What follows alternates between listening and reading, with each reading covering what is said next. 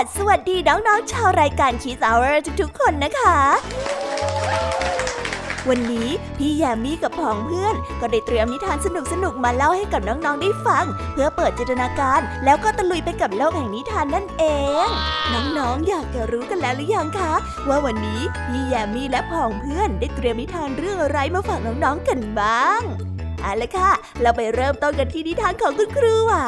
วันนี้นะคะคุณครูไหวได้จัดเตรียมนิทานทั้งสองเรื่องมาฝากพวกเรากันค่ะในนิทานเรื่องแรกของคุณครูไหว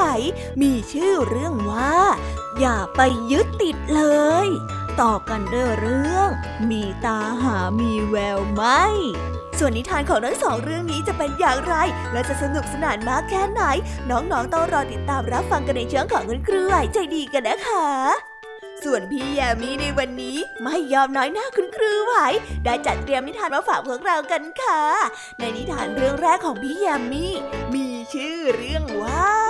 เรื่องของโชคต่อกันในนิทานเรื่องที่สองที่มีชื่อเรื่องว่าดาบกับปัญญาและต่อกันในนิทานเรื่องที่สามที่มีชื่อเรื่องว่า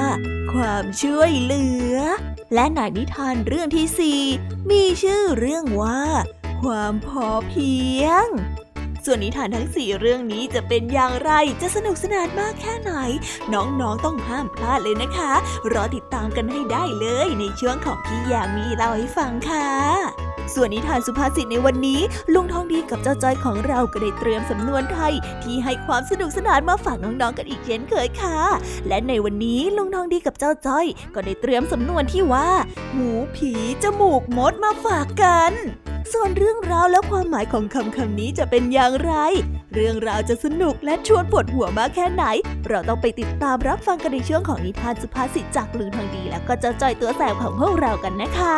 นิทานของพี่เด็กดีในวันนี้ก็ได้จัดเตรียมนิทานมาฝากน้องๆกันอีกเช่นเคยในช่วงท้ายรายการค่ะและในวันนี้นะคะพี่เด็กดีได้เตรียมนิทานเรื่องลิงเขลามาฝากกันส่วนเรื่องราวของนิทานเรื่องนี้จะเป็นอย่างไรจะสนุกสนานมากแค่ไหนน้องๆห้ามพลาดเด็ดขาดเลยนะคะในช่วงท้ายรายการกับพี่เด็กดีของเราค่ะโอ้โหเป็นยังไงกันบ้างล่ะคะแค่ได้ยินแค่ชื่อเรื่องนิทานก็น่าสนุกแล้วใช่ไหมล่ะคะเด็กๆพี่แยมมี่ก็ตื่นเต้นอยากจะฟังนิทานที่น้องๆรอฟังอยู่ไม่ไหวแล้วล่ะค่ะงั้นเอาเป็นว่าเราไปฟังนิทานทั้งหมดเลยดีกว่าไหมคะงั้นถ้าน้องๆพร้อมกันแล้วเราไปพร้อมกันเลยดีกว่านะคะ3 2 1ไปกันเลย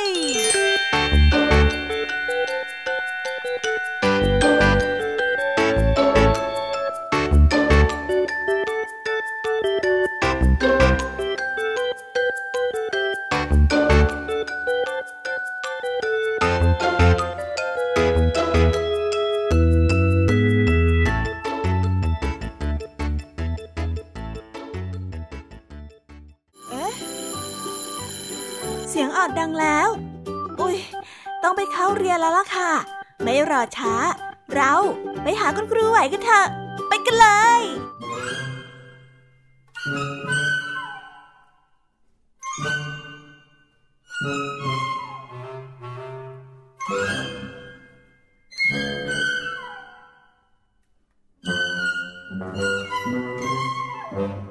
ครูไหวใจดี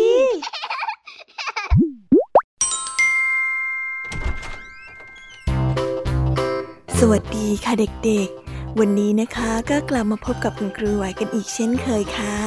และแน่นอนนะคะว่ามาพบกับคุณครูไหวแบบนี้ก็ต้องมาพบกับนิทานที่แสนสนุกด้วยกันถึง2เรื่องและในวันนี้คุณครูไหวได้จัดเตรียมนิทานที่แฝงไปด้วยแง่คิดคติสอนใจมาฝากเด็กๆกันค่ะและในนิทานเรื่องแรกที่คุณครูไหวได้จัดเตรียมมาฝากกันนั้นมีชื่อเรื่องว่าอย่าไปยึดติดเลยส่วนเรื่องราวจะเป็นอย่างไรและจะสนุกสนานมากแค่ไหนเราไปติดตามรับฟังพร้อมๆกันได้เลยค่ะ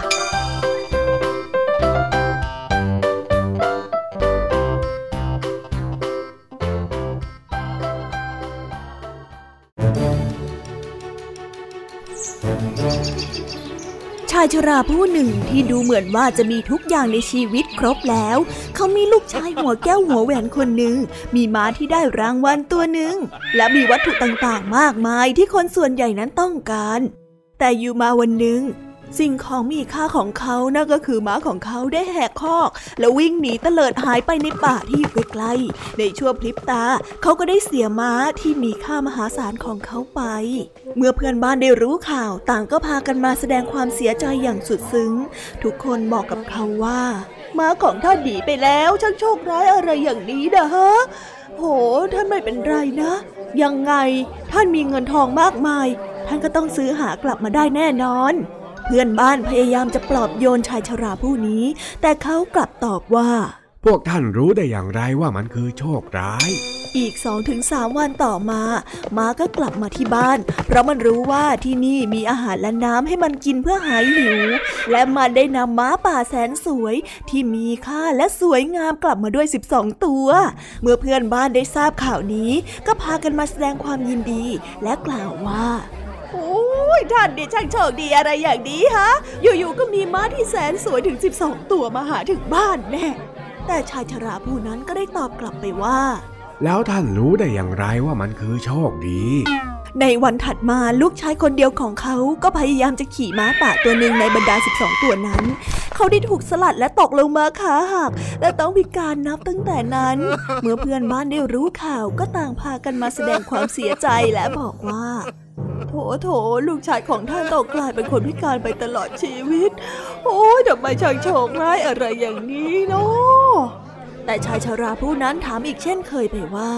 แล้วท่านรู้ได้อย่างไรว่ามันเป็นโชคร้ายนะฮะอีก1 ปีต่อมามีขุนศึกคนหนึ่งมาทางเมืองนี้เพื่อเกณฑ์ชายหนุ่มที่มีร่างกายแข็งแรงสมบูรณ์ทุกคนเพื่อไปรบพวกเขาต่างแพ้สงครามและทุกคนได้ถูกฆ่าจนเสียชีวิตทั้งหมดชายหนุ่มเพียงคนเดียวที่เหลืออยู่ในหมู่บ้านแห่งนี้ก็คือลูกชายขาพิการของชายชราผู้นั้นนั่นเอง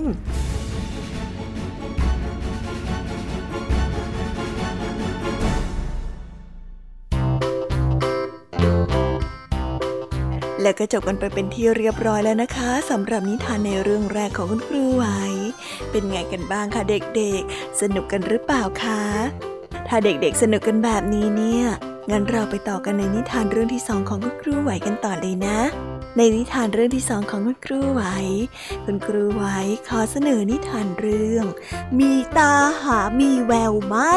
ส่วนเรื่องราวจะเป็นอย่างไรเราไปติดตามรับฟังกันในนิทานเรื่องนี้พร้อมๆกันเลยค่ะ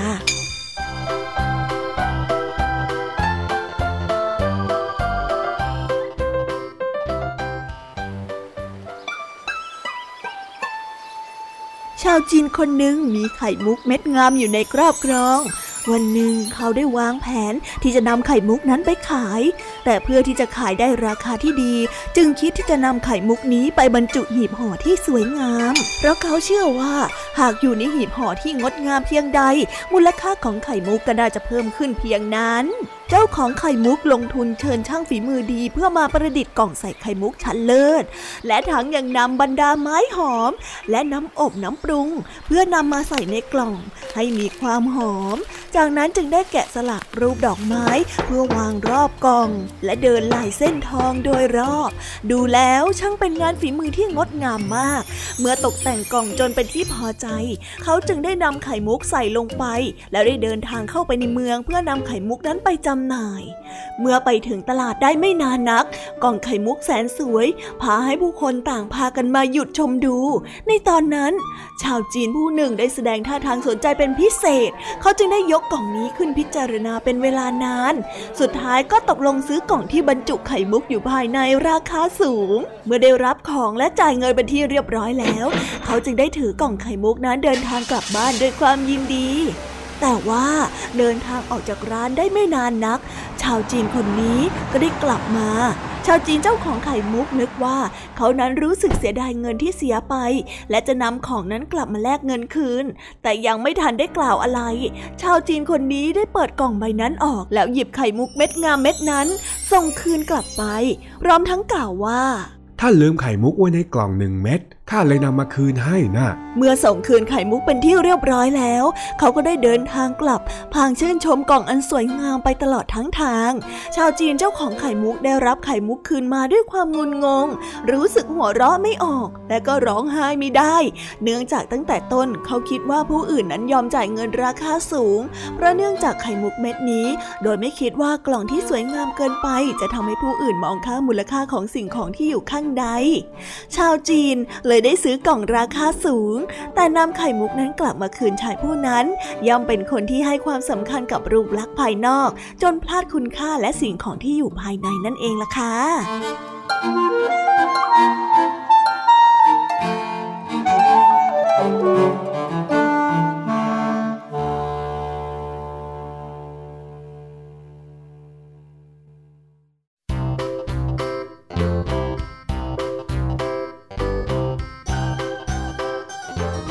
แล้วก็จบกันไปเป็นที่เรียบร้อยแล้วนะคะสำหรับนิทานทั้งสองเรื่องของคุณครูไหว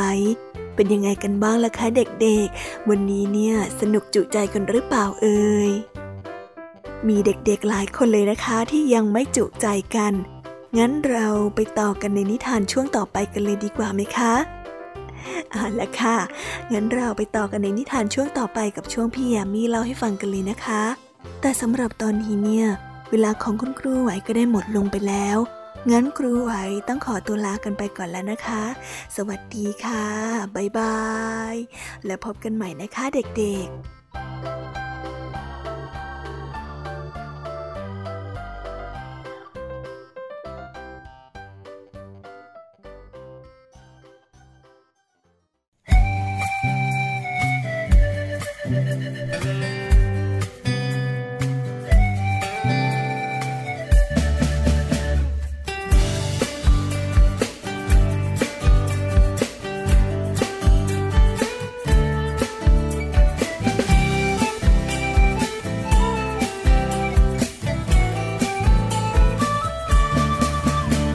เอ็มมัวแต่ก้มแต่มองเอ็มมัวแต่ก้มแต่มองสายตาเราจะเสียหรือเปล่า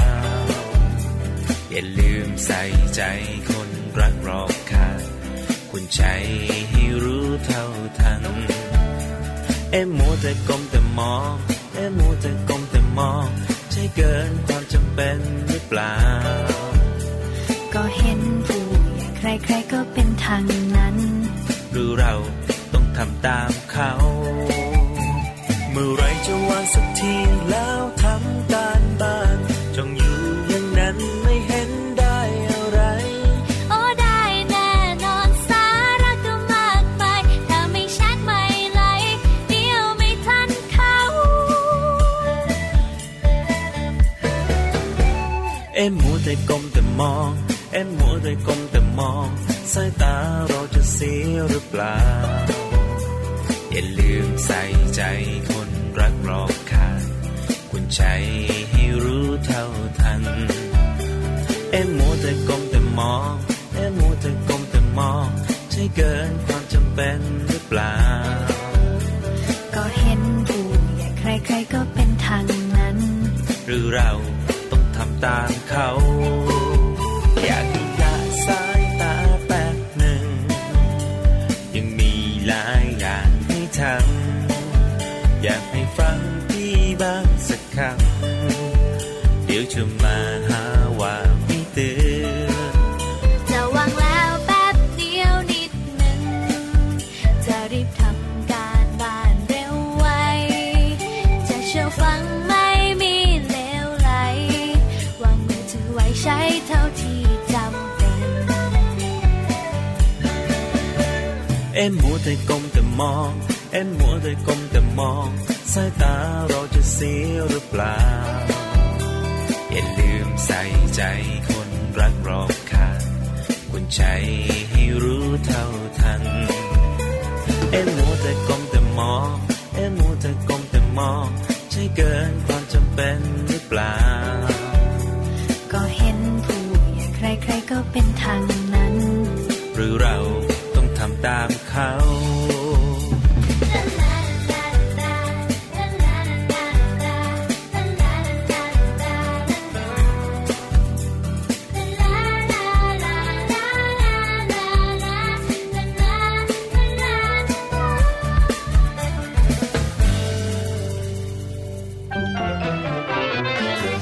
นตนาการสนุกกับเสียงเสริมสร้างความรู้ในรายการเสียงสนุกทุกวันจันทร์ถึงวันศุกร์เวลา 16 นาฬิกาถึง 17 นาฬิกาทางไทย PBS Digital Radio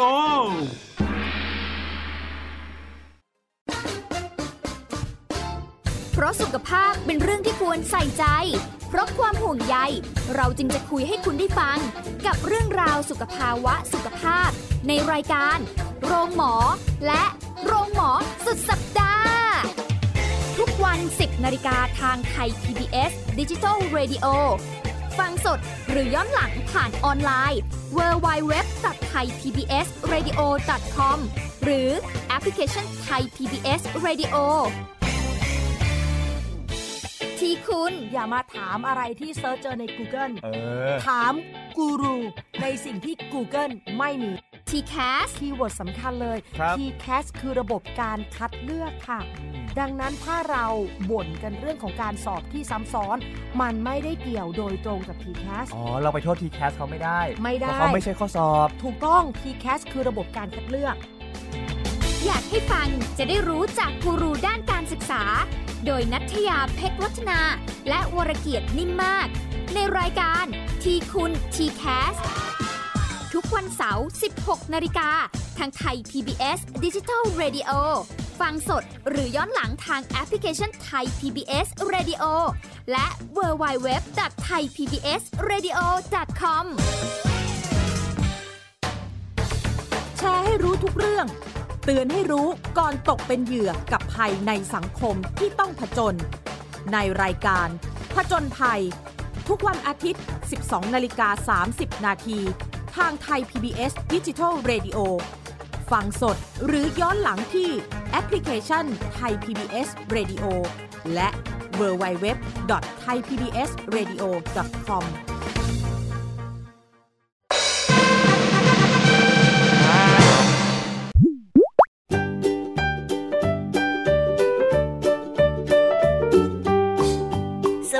สวัสดีค่ะน้องๆที่น่ารักทุกๆคนของพี่แยมมี่นะคะ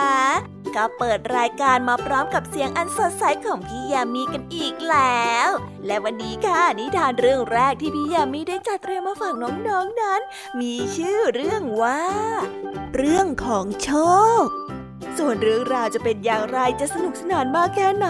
เราไปติดตามรับฟังพร้อมๆกันได้เลยค่ะ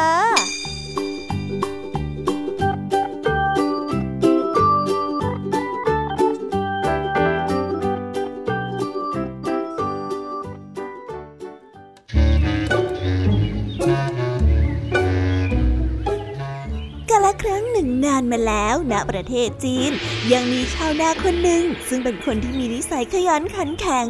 หลังจากทำไร่ไถนาตั้งแต่เช้าจนเที่ยงทำให้ชาวนานั้นรู้สึกเหน็ดเหนื่อยจึงได้เดินไปนอนเล่นพักเหนื่อยอยู่ที่ใต้ร่มเงาหน้าผาใกล้ๆในขณะนั้นเองณทุ่งหญ้าบนภูเขา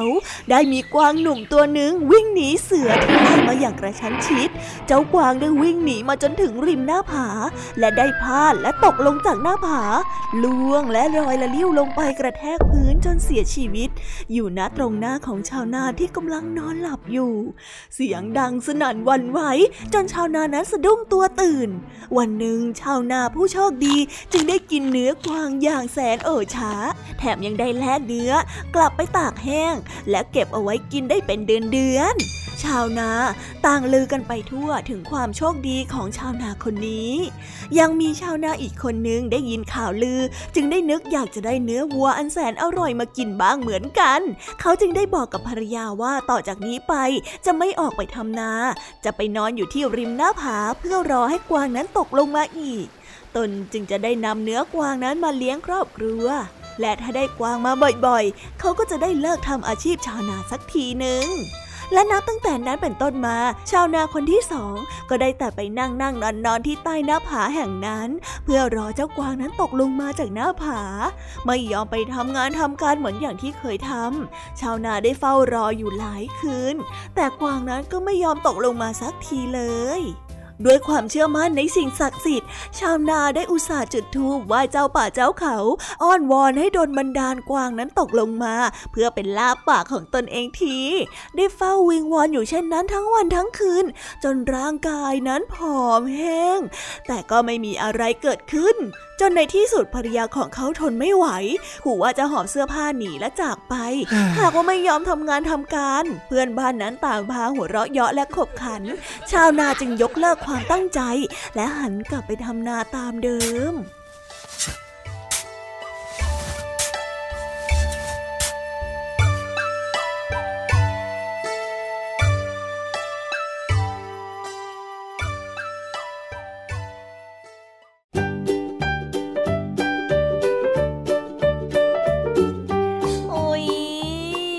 จบนิทานเรื่องแรกของพี่ยามีกันลงไปแล้วว่าเผลอแป๊บๆเดียวเองแต่พี่ยามีรู้นะคะว่าน้องๆยังไม่จุใจกันอย่างแน่นอนพี่ยามีก็เลยเตรียมนิทานแนวเรื่องที่สองมาฝากเด็กๆกันค่ะในนิทานเรื่องที่สองนี้มีชื่อเรื่องว่า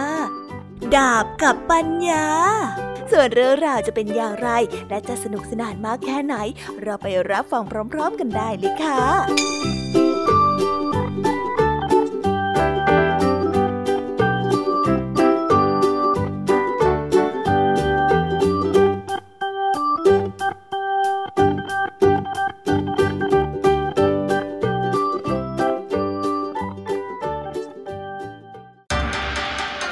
โบคุฮาระเป็นหนึ่งในนักดาบผู้ยิ่งใหญ่แห่งยุคโบราณท่านมีบุตรอยู่3 คนบุตรทุกคนนั้นล้วนสืบทอดอัจฉริยภาพในทางศิลปะการฟันดาบจากบิดาของตนในบั้นปลายชีวิตของโบคุต้องการที่จะทดสอบความสามารถของบุตรแต่ละคนอยู่มาวันหนึ่งท่านได้อยู่ในห้องและเรียกบุตรคนสุดท้องเข้ามาพบบุตรคนสุดท้องก็ได้เดินเข้ามาตามระเบียงและได้เลื่อนประตูเปิดออกและก้าวเข้ามาทันใดนั้นก็มีวัตถุบางอย่างตกลงมาจากข้างบนและก่อนที่สิ่งนั้นจะมากระทบกับศีรษะเขาก็ได้ก้าวถอยหลังและชักดาบออกมาฟันดุจประกายสายฟ้าเมื่อได้พยายามเพ่งดูเขาก็ได้เห็นลูกไม้กลมๆได้ถูกฟันแยกและออกเป็นสิ่งเสี่ยงและตกกิ้งอยู่แทบเท้าโมคุนั้นได้เตรียมลูกไม้วางอยู่บนคานประตูเพื่อว่าลูกไม้นั้นจะหล่นลงมาทันทีเมื่อเปิดประตูออกตอนนี้เธอจงกลับไปยังที่พักของเธอก่อนนะบิดาได้กล่าวกับบุตรสุดท้องต่อจากนั้นท่านก็ได้เรียกบุตรที่2มาซึ่งบุตรคนที่2นี้ได้เปิดประตูออกไม่รู้เล่เช่นกันเจ้าลูกไม้นั้นจึงได้ตกลงมาเหนือศีรษะของเขาเขาได้รับลูกไม้อันนั้นเอาไว้ในมือเอาล่ะกลับไปรอในห้องของเธอก่อนบิดาได้สั่งในที่สุดบุตรคนโตก็ได้ถูกเรียกเข้าไปหาเมื่อเขาจวนจะก้าวเข้าไปในประตูห้องจิตของเขาก็ได้ตระหนักรู้ถึงความผิดปกติหน้าประตูเขาได้นำลูกไม้ที่วางอยู่หมิ่นเหม่บนคานประตูนั้นลงมาและเข้ามานั่งเบื้องหน้าของบิดาแล้วได้พูดว่าลูกรู้ว่าบิดาต้องการทำอะไรโบคุจึงได้เรียกบุตรทั้ง3นั้นมาพบอีกครั้งท่านได้ตำหนิบุตรคนสุดท้องอย่างขมขื่นว่าเธอควรละอายใจต่อความล้มเหลวครั้งนี้แม้ว่ามันจะเกิดขึ้นแค่ช่วงนาทีเดียวเท่านั้นและแล้วท่านก็ได้หันไปให้กำลังใจบุตรคนที่2จงหมั่นเพียรต่อไปอีกสักนิดเถอะลูกเอ๋ยฝึกฝนให้รุดหน้าต่อไปอย่าได้หลงละเลยซะล่ะในที่สุดก็มาถึงบุตรคนโตซึ่งท่านได้หันไปกล่าวกับลูกศิษย์ลูกหาของท่านว่าฉันรู้สึกยินดีที่เธอมีความสามารถสมกับที่จะได้เป็นทายาทผู้สืบทอดศิลปะแขนงนี้ต่อจากฉันยินดีด้วยนะ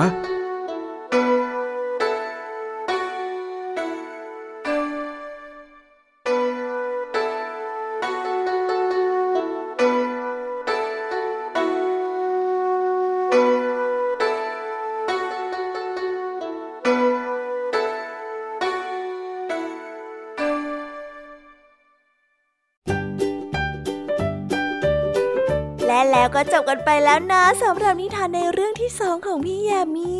เป็นไงกันบ้างคะน้องๆสนุกจุใจกันแล้วหรือยังเอ่ยฮะอะไรนะคะยังไม่จุใจกันหรอไม่เป็นไรค่ะน้องๆพี่ยามีเนี่ยได้เตรียมนิทานในเรื่องที่3มารอน้องๆอยู่แล้วงั้นเราไปติดตามรับฟังกันในนิทานเรื่องที่3กันต่อเลยดีไหมคะในนิทานเรื่องที่3ที่พี่ยามีได้จัดเตรียมมาฝากเด็กๆกันนั้น มีชื่อเรื่องว่าความช่วยเหลือส่วนเรื่องราวจะเป็นอย่างไรจะสนุกสนานมากแค่ไหนเราไปรับฟังกันในนิทานเรื่องนี้พร้อมๆกันเลยค่ะ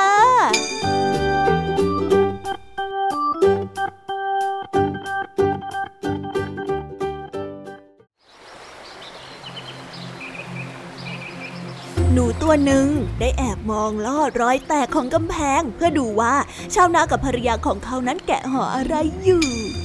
จะเป็นอาหารอะไรเนาะสงสัยจริงๆนะเจ้าหนูตัวนั้นได้สงสัยมันแทบจะล้มทั้งยืนเมื่อรู้ว่าสิ่งนั้นคือกับดักหนูนั่นมันกับดักหนูมันจึงได้วิ่งหัวซุกหัวซุนไปที่ทุ่งนาและได้ส่งเสียงร้องเตือนหนูทุกตัวมีกับดักหนูอยู่ในบ้านมีกับดักหนูอยู่ในบ้านเฮ้ยทุกคนแม่ไก่ได้ร้องกุ๊กกุ๊กกุ๊กและคุยเขี่ยไปมามันได้พงกหัวขึ้นลงและพูดว่านี่คุณดูนี่คงเป็นเรื่องที่เศร้าสำหรับเธอนะแต่ว่ามันไม่มีผลอะไรกับฉันหรอกนะอย่ามากวนใจกันเลยเจ้าหนูได้วิ่งไปหาหมูและบอกแกมันว่ามีกับดักอยู่ในบ้านนะไม่มีกับดักอยู่ในบ้านนะเจ้าหมูได้เห็นอกเห็นใจได้แต่พูดไปว่าโอ้ฉันขอโทษนะคุณหนูแต่ฉันคงทำได้แค่สวดมนต์เท่านั้นนะไม่ต้องห่วงหรอกนะฉันจะสวดให้เธอด้วยเจ้าหนูได้วิ่งไปหาวัวและได้พูดว่ามีกับดักหนูอยู่ในบ้านมันมีกับดักหนูอยู่ในบ้านนะเจ้าวัวได้ตอบไปว่าโถคุณหนูฉันก็เสียใจนะว่ามีกับดักหนูอยู่ในบ้านแต่มันไม่เห็นเกี่ยวอะไรกับฉันเลยดิดังนั้นเจ้าหนูจึงได้กลับเข้าไปในบ้านนอนลงและเศร้าใจเหลือเกินที่จะต้องเผชิญหน้ากับดักหนูแต่เพียงลำพังกลางดึกคืนนั้นเสียงหนึ่งได้ดังก้องไปทางบ้านฟังเหมือนเสียงกับดักหนูได้จับเหยื่อของมันได้แล้วภรรยาของชาวนาได้รีบลุกและไปดูว่าอะไรที่ถูกจับได้ในความมืดและเธอไม่เห็นว่ามีงูพิษนั้นถูกกับดักหนีบเอาไว้งูพิษได้กัดภรรยาของชาวนาชาวนาจึงได้รีบพาเธอไปส่งโรงพยาบาลตอนกลับบ้านเธอนั้นมีไข้ขึ้นสูงมากใครๆก็รู้ว่าเราต้องพยาบาลคนป่วยด้วยซุปไก่ดังนั้นชาวนาจึงไปหยิบขวานเพื่อเดินไปที่ทุ่งและหาวัตถุดิบหลักของการทำซุปแต่อาการป่วยของภรรยานั้นก็ยังไม่ดีขึ้น เพื่อนฝูงและเพื่อนบ้านต่างพากันมาเยี่ยมเยียนและดูใจเพื่อเลี้ยงอาหารพวกเขาชาวนาจึงได้ฆ่าหมูซะภรรยาของชาวนาก็ยังไม่หายในที่สุดเธอก็ต้องเสียชีวิตลงผู้คนมากมายต่างมางานศพของเธอชาวบ้านจึงมาฆ่าวัวเพื่อให้ได้เนื้อมามากพอที่จะเลี้ยงแขกเจ้าหนูได้มองรอดรอยแตกของกำแพงด้วยความเสียใจคราวหน้าหากคุณรู้ว่าใครสักคนกำลังเผชิญกับปัญหาและคิดว่าไม่เกี่ยวกับคุณสักน้อยจำไว้นะคะว่าเมื่อพวกเราคนใดคนหนึ่งได้ถูกคุกคามเราทุกคนต่างตกอยู่ในอันตรายทั้งนั้นเพราะทุกคนล้วนเกี่ยวพันด้วยกันกับการเดินทางที่เรียกว่าชีวิตเราต้องคอยเฝ้าดูแลกันและกันและพยายามให้กำลังใจอีกคนเอาไว้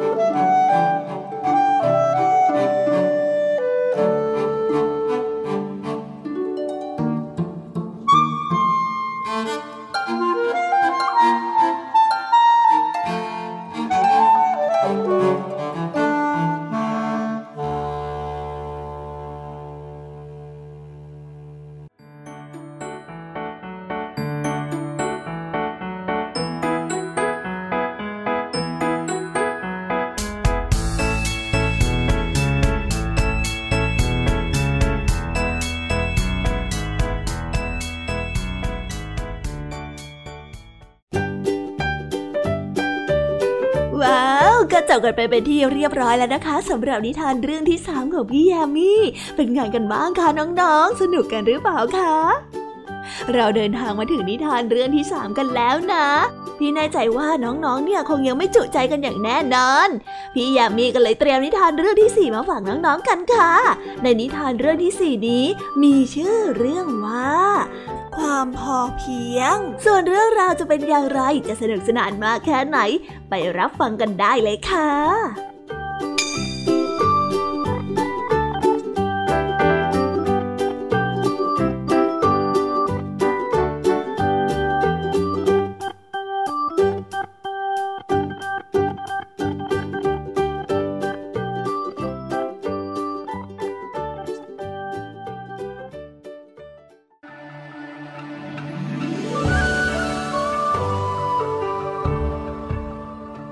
ครั้งหนึ่งนานมาแล้วมีช่างแกะสลักหินคนหนึ่งเป็นคนที่ไม่พอใจในตัวเองอยากจะเป็นนู่นอยากจะเป็นนี่อยากจะร่ำรวยอยากจะเป็นเศรษฐีวันหนึ่งเขาได้เดินผ่านบ้านเศรษฐีผู้มั่งคั่งและเห็นว่าภายในบ้านของเศรษฐีนั้นมีสมบัติมากมายและมีแขกคนสำคัญมาเยี่ยมอยู่บ่อยๆเขาจึงคิดและอ้อนวอนต่อเทวดาว่าอยากจะเป็นเศรษฐีบ้างเหมือนเทวดาโดนบันดาลใจหรือสวรรค์แกล้งทำให้ช่างแกะสลักหินนี้มีมนต์วิเศษเกิดขึ้นในขณะนั้นในทันทีสามารถเนรมิตตัวเองให้เป็นอะไรก็ได้ตามใจที่เขาต้องการวันหนึ่งเขาได้เห็นข้าราชการคนหนึ่งมีบริวารล้อมรอบจำนวนมากทุกคนต่างก้มหัวให้ข้าราชการคนนั้นช่างแกะสลักหินจึงเนรมิตตัวเองเป็นข้าราชการในทันทีแต่พอได้เดินไปสักระยะหนึ่งเขาก็ได้เห็นว่า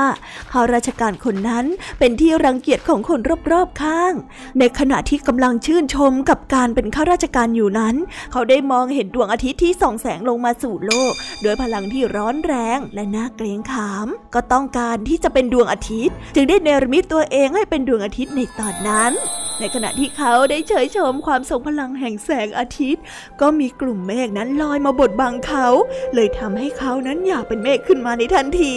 จึงเนรมิตตัวเองจากพระอาทิตย์ให้เป็นก้อนเมฆ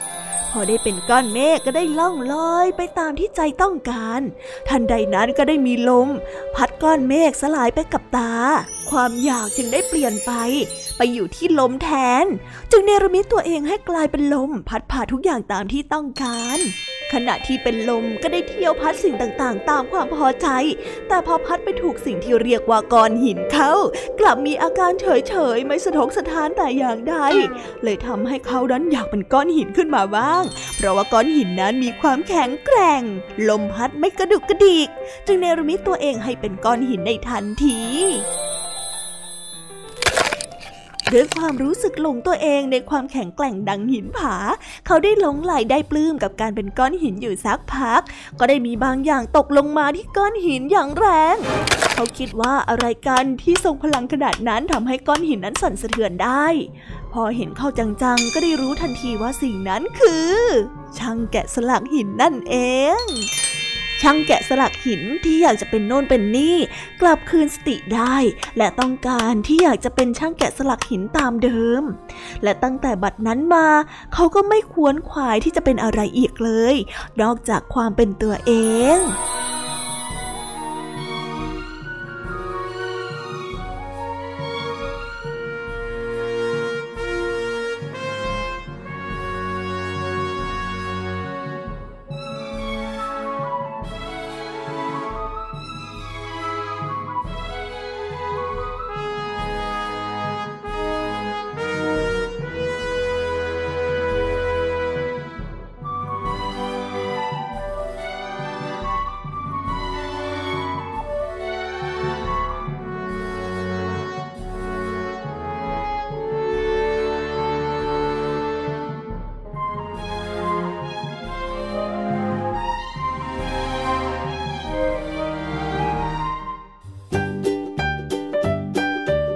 ว้าว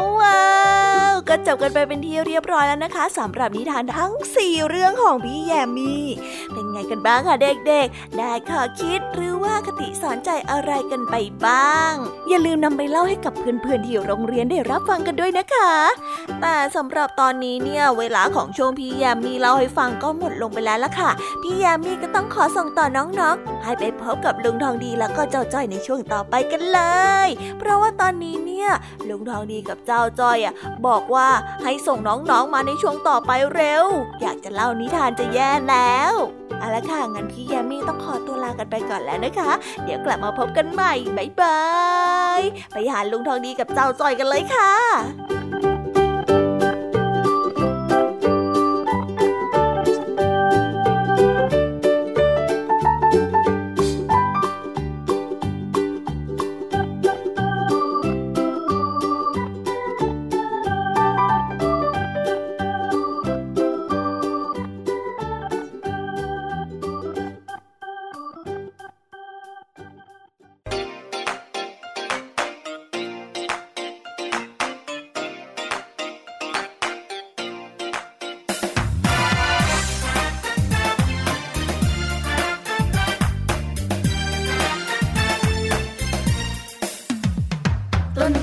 เป็นป่า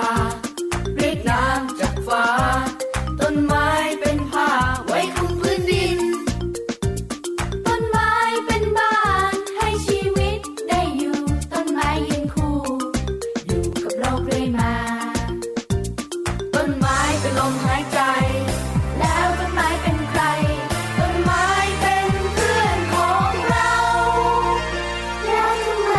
เพื่อนเราหายไปไหนหมดแล้วทำไมป่าหดหายแทบไม่เหลือแล้วทำไมทำร้ายเพื่อนได้อย่างเหลือเชื่อแล้วทำไมไม่ช่วยเหลือต้นไม้เพื่อนเราเลยปลูกต้นไม้กันเดี๋ยวนี้เราไม่มีแล้วเวลาทำใจปลูกต้นไม้กันเดี๋ยวนี้ทุกที่ให้เขียวสดใสปลูกต้นไม้เพื่อชีวิตต่อชีวิตต่อลมหายใจปลูกต้นไม้ให้โลกสดใสมาปลูกต้นไม้กันเถอะพวกเรามารักมาปลูกต้นไม้ปลูกไว้ให้นกสักต้นมารักมาปลูกต้นไม้ปลูกไว้ให้ฟ้าสักต้นมารักมาปลูกต้นไม้ปลูกไว้ให้ดินสักต้นมารักมาปลูกต้นไม้ปลูกเพื่อเราทุกคนคนละต้นสองต้นคืนให้แผ่นดิน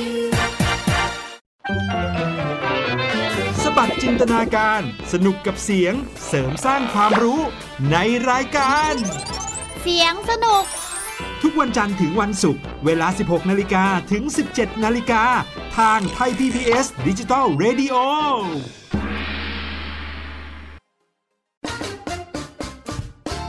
เพราะสุขภาพเป็นเรื่องที่ควรใส่ใจ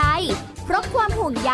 เราจึงจะคุยให้คุณได้ฟังกับเรื่องราวสุขภาวะสุขภาพในรายการโรงหมอและโรงหมอสุดสัปดาห์ทุกวัน 10 นาฬิกาทางไทย PBS Digital Radio ฟังสดหรือย้อนหลังผ่านออนไลน์ www.thaipbsradio.com หรือแอปพลิเคชัน Thai PBS Radio ที่คุณอย่ามาถามอะไรที่เซิร์ชเจอใน Google ถามกูรูในสิ่งที่ Google ไม่มี TCAS คีย์เวิร์ดสำคัญเลย ครับ TCAS คือระบบการคัดเลือกค่ะ ดังนั้นถ้าเราบ่นกันเรื่องของการสอบที่ซ้ำซ้อนมันไม่ได้เกี่ยวโดยตรงกับ TCAS อ๋อเราไปโทษ TCAS เขาไม่ได้เพราะเขาไม่ใช่ข้อสอบถูกต้อง TCAS คือระบบการคัดเลือกอยากให้ฟังจะได้รู้จากกูรูด้านการศึกษาโดยณัฐยาเพชรวัฒนาและวรเกียรตินิ่มมากในรายการทีคุณ TCAS ทุกวันเสาร์ 16 นาฬิกาทางไทย PBS Digital Radio ฟังสดหรือย้อนหลังทางแอปพลิเคชัน Thai PBS Radio และ www.thaipbsradio.com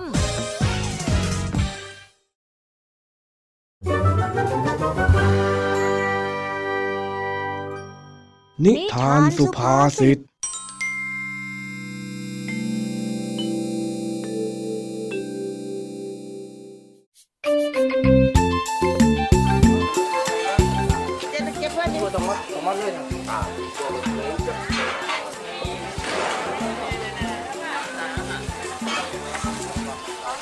นี้ไม่รู้ว่าเจ้าแดงเป็นอะไรเอาแต่พูดกรอกหูเจ้าจ้อยถึงคนนั้นคนนู้นอยู่ทั้งวันแรกๆเจ้าจ้อยก็ไม่คิดอะไรเพราะว่าเจ้าแดงนั้นก็เป็นคนแบบนี้อยู่แล้วแต่พอเวลาผ่านไปเจ้าแดงก็ยังไม่ยอมหยุดพูดจนเจ้าจ้อยเริ่มทนไม่ไหวทั้งคู่จึงได้ทะเลาะกันและนำมาซึ่งเรื่องปวดหัวมาจนได้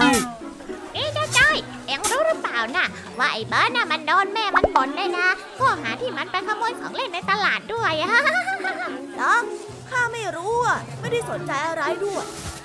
แต่ว่าเขาน่ะลือกันทั้งหมู่บ้านเลยนะว่าแม่ของเจ้าเบิร์ดน่ะถึงขั้นจะไปแจ้งตำรวจเรื่องตัวเองเลยนะนี่ข้าเองก็ยังไม่อยากจะเชื่อเลยว่าแม่แท้ๆเนี่ยจะแจ้งตำรวจจับลูกตัวเองได้น่ะแต่จะว่าไปนี่อาจจะเป็นการสั่งสอนเจ้าเบิร์ดก็ได้นะเอ็งว่าไหมก็คงจะอย่างนั้นแหละมั้งเฮ้ยนี่เจ้าเต้ยเอ็งสน ใจที่ข้าพูดหน่อยสินี่เอ็นแดงข้าว่าเอ็งน่ะสนใจรดน้ำแล้วก็ดูแลแปลงผักเหมือนที่เอ็งสนใจเรื่องของชาวบ้านเขาจะดีกว่าไหมเนี่ยเฮ้ยรดน้ำหน่อยรดตอนไหนก็ได้แต่เนี่ยนะมันเป็นเรื่องที่ประจำโรงเรียนใครๆเขาก็พูดกันทั้งนั้นนะแล้วยังไงต่อจบหรือยังข้าน่ะจะได้ไปถอนหญ้าที่แปลงผักต่อ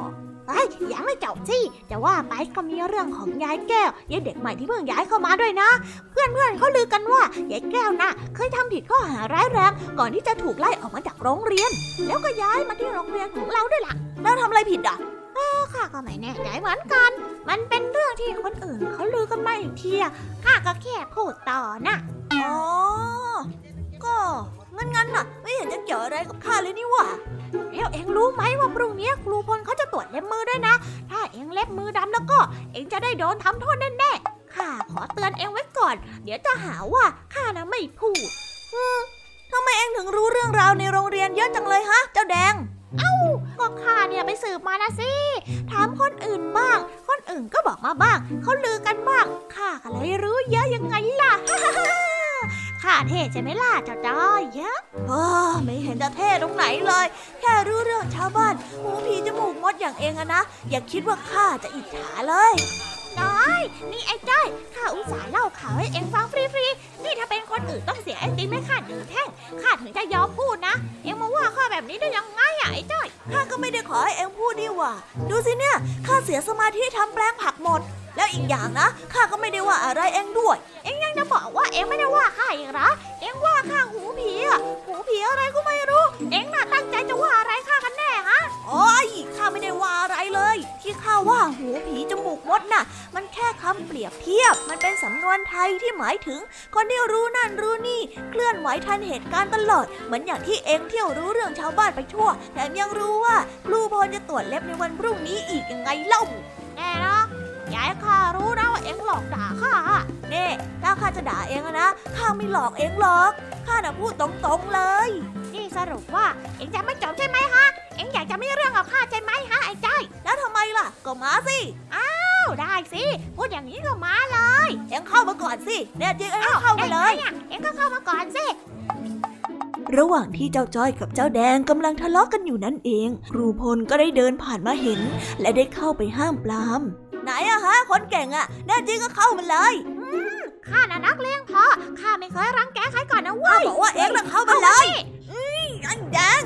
นี่พวกเธอสองคนทำอะไรกันน่ะไอ้จ้อยมันหาเรื่องผมก่อนครับผู้บอลอ้าวทำไมพูดอย่างนี้ล่ะเอ็งต่างหากที่มาหาเรื่องข้าก่อนนะไอ้แดงเอ็งอะไรไอ้จ้อยเดี๋ยวใจเย็นๆนะทั้งคู่เลยครูไม่สนนะว่าใครจะเริ่มก่อนน่ะแต่การมาทะเลาะกันในโรงเรียนแบบเนี้ยรู้ใช่ไหมว่าต้องโดนอะไรแต่พวกผมยังไม่ได้ทะเลาะกันเลยนะครับครูใช่พวกผมน่ะแค่ปะทะคารมกันเฉยๆเองนะครับใช่ไหมจ้อยใช่ไหมใช่ครับพวกผมน่ะแค่พูดกันเสียงดังๆเฉยๆนะครับนี่ไงครับผมน่ะกอดคอกันให้ดูก็ได้นี่ไงน้อยจ้อยครับอ๋อแล้วไปครูก็นึกว่าทะเลาะกัน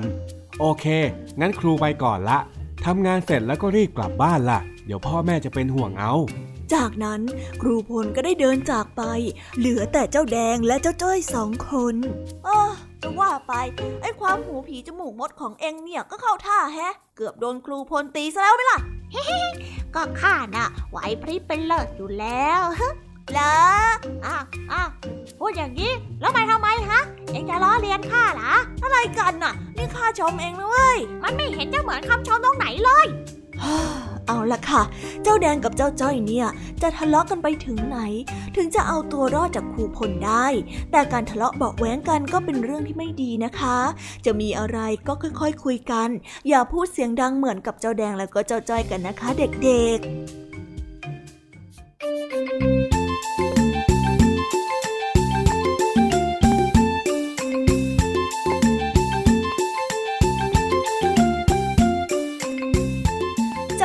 นะคะสำหรับนิทานสุภาษิตสนุกจากลุงทองดีแล้วก็เจ้าจ้อยจอบปัญหาของเราแต่เดี๋ยวก่อนนะคะน้องๆอย่าเพิ่งรีบไปไหนนะคะเรายังมีนิทานแสนสนุกจากน้องเด็กดีมารอน้องๆอยู่แล้วถ้าน้องๆพร้อมกันแล้วเราไปฟังนิทานจากพี่เด็กดีกันเลยค่ะ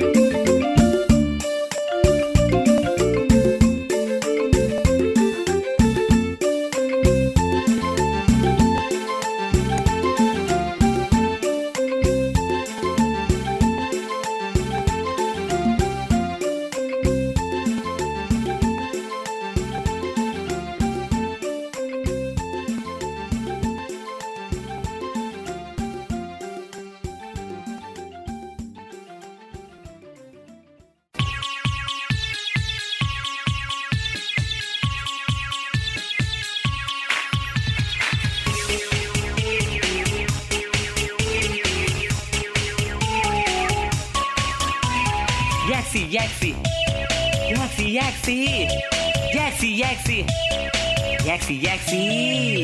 นี่เธอใช้แล้วก็ดูดีไม่ยับยุยี่ออกน่ารักทำไมฉันจะไม่รับไว้บอกหน่อยสิผมนั้นหลอกเกินกว่าทางไหนคนสวยมาอยู่กับฉันไหมกระดาษใช้แล้วต้องเกิดมาอยู่คู่ฉันอย่างใกล้ชิด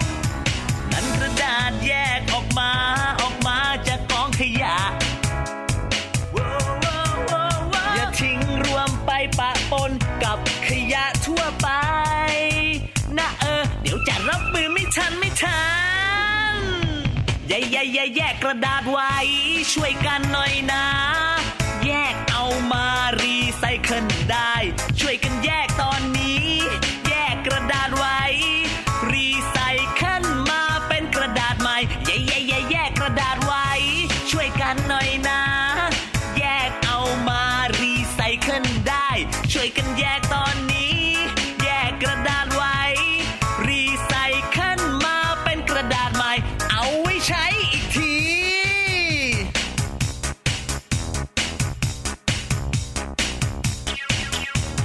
แยกสิแยกสิแยกสิแยกสิแยกสิแยกสิแยกสิแยกสิ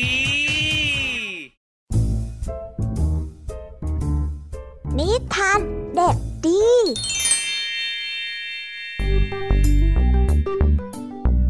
สวัสดีครับน้องๆวันนี้ก็กลับมาพบกับพี่เด็กดีกันอีกแล้วและแน่นอนว่ามาพบกับพี่เด็กดีแบบนี้ก็ต้องกลับมาพบกับนิทานที่แสนสนุกกันในช่วงท้ายรายการและวันนี้นะครับพี่เด็กดีก็ได้เตรียมนิทานเรื่อง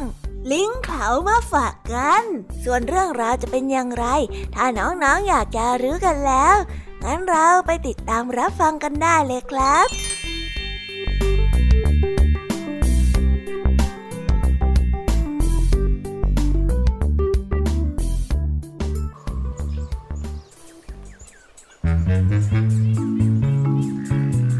กันละครั้งหนึ่งนานมาแล้วเจ้าของสวนมะพร้าวซึ่งได้ปลูกมะพร้าวต้นเล็กๆเอาไว้มากมายในสวนมะพร้าวเหล่านี้ยังต้นเล็กอยู่จำเป็นต้องรดน้ำทุกวันเพื่อให้เกิดการเจริญเติบโตที่เต็มที่อยู่มาวันหนึ่งเจ้าของสวนมะพร้าวได้เรียกฝูงลิงของเขาที่เลี้ยงไว้มาทั้งหมดบอกให้คอยช่วยกันดูแลสวนมะพร้าวนี้ให้ดีส่วนตัวเองนั้นจะไปที่ต่างจังหวัดสัก5 วันพวกเจ้าอยู่ทางนี้เนี่ยจงช่วยกันดูแลสวนมะพร้าวของข้าให้ดีนะมันรดน้ำอย่างสม่ำเสมอและคอยตรวจดูความเจริญเติบโตของมันด้วยเข้าใจไหมพอสั่งงานเสร็จแล้วเจ้าของสวนมะพร้าวก็ได้เดินทางไปทันทีส่วนบรรดาฝูงลิงพอเจ้านายได้ออกเดินทางพวกมันก็ต่างพากันเอาน้ำมาช่วยกันรดต้นไม้ทุกวันแต่อยู่มาวันหนึ่งหัวหน้าลิงนั้นเกิดต้องการอยากจะตรวจเช็คความเจริญเติบโตของต้นมะพร้าวว่ามันจะเป็นไปถึงไหนแล้วเขาจึงได้สั่งให้ฝูงลิงซึ่งเป็นลูกน้องทั้งหมดทำการถอนต้นมะพร้าวขึ้นเพื่อดูการเจริญเติบโตของเจ้าต้นมะพร้าวเฮ้ยพวกเจ้าฟังให้ดีนะพวกเจ้าน่ะไปจัดการถอนต้นมะพร้าวให้มันขึ้นมาให้หมดแล้วตรวจดูรากของมันว่ายาวถึงไหนแล้วจากนั้นน่ะเราก็จดเอาไว้แล้วก็ฝังดินกลับไปอย่างเก่าเข้าใจมั้ยเราจะได้รู้ว่าต้นไหนควรที่จะรดน้ำมากหรือว่ารดน้ำน้อยเข้าใจมั้ยครับเหล่าฝูงลิงได้รับคำสั่งจากท่านหัวหน้าก็ได้พากันไปถอนต้นมะพร้าวขึ้นมาแล้วก็ทำตามที่หัวหน้าฝูงลิงนั้นสั่งทุกประการเหตุการณ์ปฏิบัติการถอนต้นมะพร้าวของเจ้าลิงยังคงดำเนินต่อไปเรื่อยๆจนกระทั่งมีชายคนหนึ่งเดินผ่านมาเห็นเข้าก็ได้ร้องตะโกนโวกเวกเสียงดังที่เห็นเหล่าเจ้าฝูงลิงกำลังถอนต้นมะพร้าวต้นอ่อนๆนั้นขึ้นมาจนหมดนี่พวกเจ้ากำลังทำอะไรกันนะทำไมถึงได้ทำแบบนี้รู้ไหมว่ามันเสียหายหมดแล้วเฮ้ยหยุดก่อนเฮ้ยหัวหน้าฝูงลิงได้ยินชายผู้นั้นร้องห้ามก็ได้ตะโกนบอกไปว่าข้ากำลังจะเช็คการเจริญเติบโตของเจ้าต้นไม้พวกนี้ตามคำสั่งของเจ้านายค่ะมันจะเสียหายอย่างไรอะฮะในเมื่อเราตรวจเสร็จแล้วก็กลับเอาไปปลูกอย่างเก่าอะฮะจะไม่เสียหายได้อย่างไรกันในเมื่อพวกเจ้าถอนรากถอนโคนมันขึ้นมาแบบนี้เนี่ยเอากลับไปปลูกใหม่ยังไงมันก็ไม่โตแล้วรู้ไหมโอ้ย ท่านจะไปรู้อะไรและเหตุอะไรท่านถึงได้มาว่าข้าฮะถ้าพวกข้าไม่ถอนรากขึ้นมาดูแล้วข้าจะรู้ได้อย่างไงอะว่ารากของมันน่ะอย่างลึกไปถึงเพียงไหนแล้วชายดังกล่าวได้เห็นว่าเถียงไปก็คงจะเปล่าประโยชน์ เพราะลิงพวกนี้เปรียบไปก็เหมือนกับผู้ที่โง่เขลาจึงได้ตัดสินใจไม่โต้เถียงกับมันอีกในใจก็คิดว่าผู้ที่เป็นนายก็คงจะโง่เขลาเช่นเดียวกันที่เลือกสั่งงานเจ้าพวกลิงพวกนี้ผลที่ตามมาก็คือความเสียหายมากมายจากการกระทำของเจ้าฝูงลิง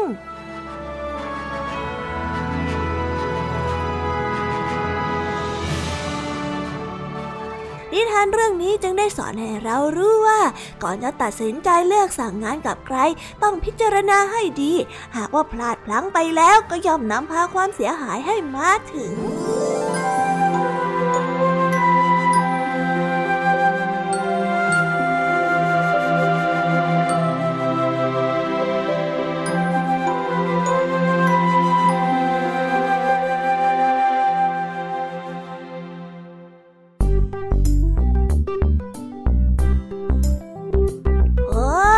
ก็จบกันไปเป็นที่เรียบร้อยแล้วนะครับสำหรับนิทานของพี่เด็กดีในวันนี้เป็นยังไงกันบ้างล่ะครับน้องๆสนุกกันหรือเปล่าเอ่ยถ้าน้องๆสนุกกันแบบนี้เอาไว้วันหลังพี่เด็กดีจะจัดเตรียมนิทานที่แสนสนุกแบบนี้มาฝากกันอีกนะครับแต่สำหรับวันนี้เวลาของพี่เด็กดีก็หมดลงไปแล้วพี่เด็กดีก็ต้องขอตัวลาน้องๆกันไปก่อนแล้วพบกันใหม่นะครับสวัสดีครับบ๊ายบายเป็นเด็กดีของคุณพ่อคุณแม่นะครับ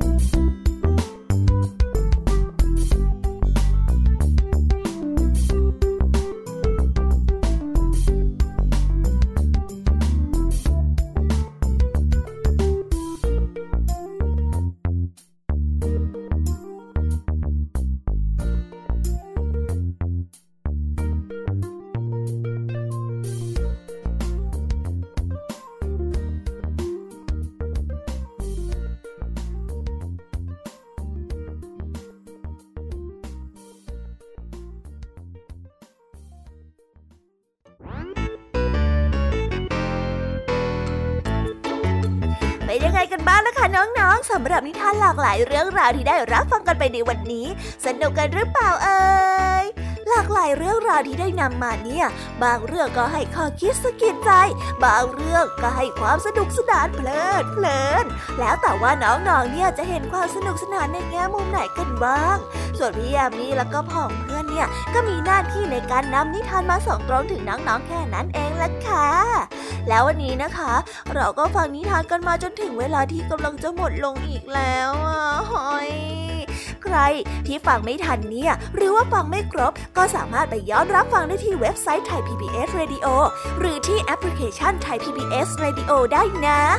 ถึงเวลาที่จะต้องกล่าวคำลาแล้วล่ะค่ะพี่ยามีต้องคิดถึงน้องๆอีกแน่เลยแต่ไม่ต้องห่วงนะคะน้องๆพี่ยามีเนี่ยขอสัญญาเลยว่าจะกลับมาพบกันใหม่พร้อมกับนิทานที่แสนสนุกแบบนี้กันอีกแน่นอนค่ะน้องๆอย่าลืมนำข้อคิดดีๆที่ได้จากการรับฟังนิทานที่แสนสนุกของคุณครูไหว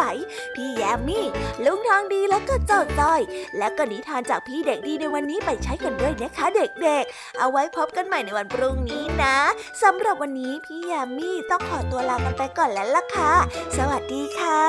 บ๊ายบายนะคะน้องๆและพบกันใหม่ค่ะติ